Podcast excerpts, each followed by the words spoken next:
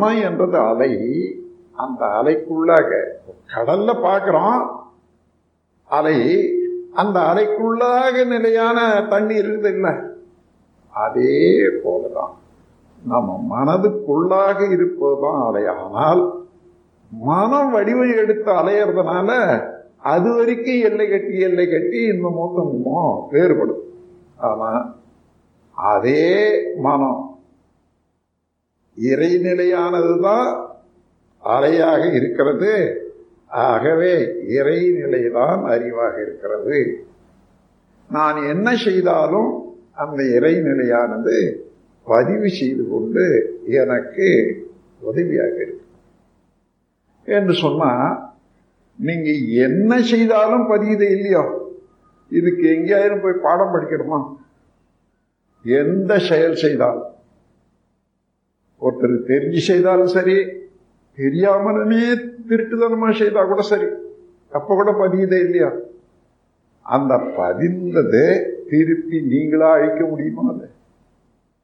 ஏனென்றால் ஆம் அதுதான் இறைவன்.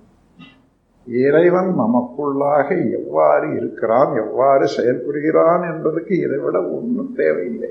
நீங்க என்ன செய்தாலும் செய்யற போதே அதை எழுதி வைக்கிற மாதிரி அந்த அலைய நிலையில வந்து மோதுது பாருங்க அதுவே பதிவு அப்போ நான் எதை செய்யணும்? எதை செய்யக்கூடாது? என்று இதை கண்டுபிடிக்கிறது ஒன்றும் கஷ்டம் இல்லையே. எந்த எந்த செயல் நல்ல விளைவுகளை தருமோ நமக்கும் பிறருக்கும் அதை தான் செய்யணும். மற்றதை செய்யாத இருக்கணும் என்ற முடிவெடுத்து அந்த முடிவு எடுத்த முடிவுக்கு ஏற்றவாறு பழகி கொள்ளணும். பழ இல்லைன்னா அது எடுத்த முடிவு ஓடிடும். அதுதான் தேவை. அந்த பழக்கம் தான் தேவை. அந்த பழக்கத்துக்கு முதல் முதல்ல மனதை நுண்ணிய நிலைக்கு கொண்டு வருவதற்கு பழகணுமே. அதுதான் இப்ப பழகிட்டே வரோம். இங்க வர்ற போது ஆல்பாவே வருது. இங்கேயும் அதுவே வந்து நல்ல ஊர்ஜிதமாகுது.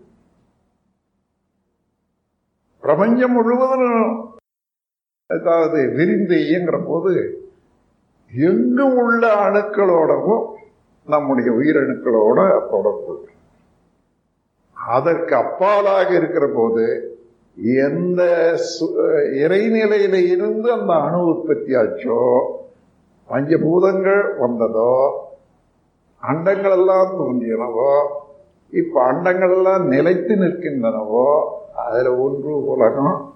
அந்த உலகிலே ஓரறிவிலிருந்து இருந்து வரையிலும் வந்தது அத்தனையும் இப்போ அதுக்குள்ளதான் இருக்கு.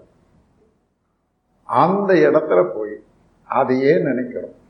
அதுதான் இறைவன்.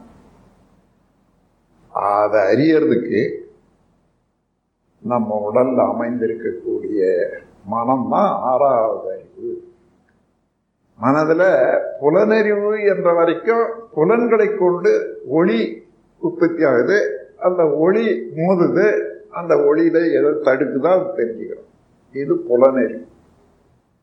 யார் அறிவது? அதை பார்த்து எடுத்தாலும் இத ஒரு பழமை சொல்லுவாங்க. பார்ப்பவன் யாரென பார்ப்பவன் பார்ப்பவன். பார்ப்பவன் யார்? என பார்ப்பவன் பார்ப்பனன். பார்ப்பனன்னா யோகி. இங்க பார்க்கிறவன் யார்?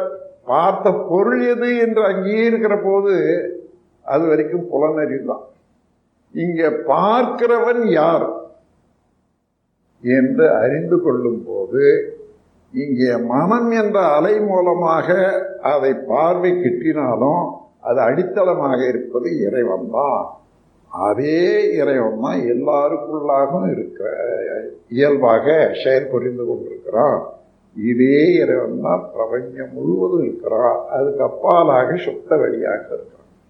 இந்த முழுமையான கருத்தை உணர்ந்து கொள்றதுக்கு எடுத்த பிறவிதான் மனித பிறவி. இந்த மனித பிறவியில தான் இந்த முழுமையும் உணர்ந்த பிறகு என்ன என்ன நமக்கு தேவையில்லையோ அவைகளெல்லாம் கழித்து கொள்ளக்கூடியதான் வினைகள்ல இருந்து விடுபடுவது. அந்த வினைகளிலிருந்து விடுபட்டு விட்டால் தூய்மையான பொருள் இறைவன் தான். அப்போ இறைவனோட ஐக்கியம். இனி பிறகு இல்லை. அந்த நிலையை அடைவதற்குத்தான் நாம் இந்த தவறு செய்கிறோம் புரியாது இருந்தோம் அது இறைநிலை உணர்வு பெறுவதற்காகவே இந்த இறைநிலை உணர்வு பெறுவதற்கு தான் இந்த உலகம் எத்தனையோ வகையில் முயன்று கொண்டிருக்கு எத்தனையோ மதங்கள் தோன்றியாச்சு. அந்த இறைநிலை உணர்வை நேரடியாக உணர்ந்தவர்கள் அதை மற்றவர்களுக்கு இப்படித்தான் உணரணும் என்ற பயிற்சி அளித்தோ இல்லை வாழ்ந்து காட்டி இப்படிதான் வாழணும் என்றதோ அதிகமாக வளரலை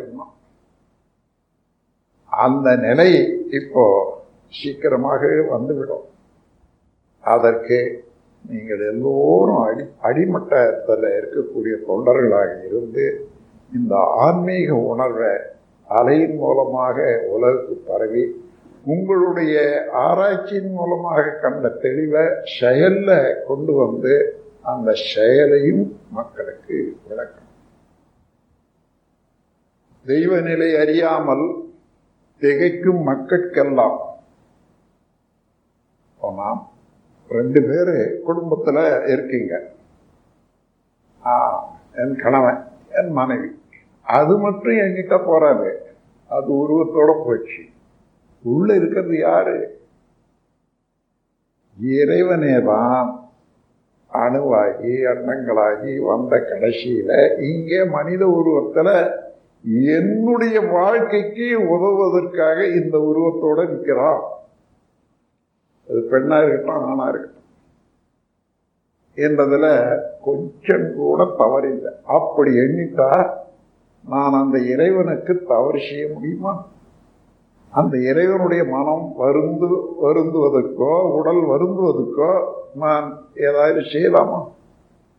அந்த பொறுப்புணர்ச்சியை பெறுவதற்குத்தான் இறை உணர்வு வேண்டும். நம் கடமை அறவாழ்வின் நாட்டத்தே சில கட்ட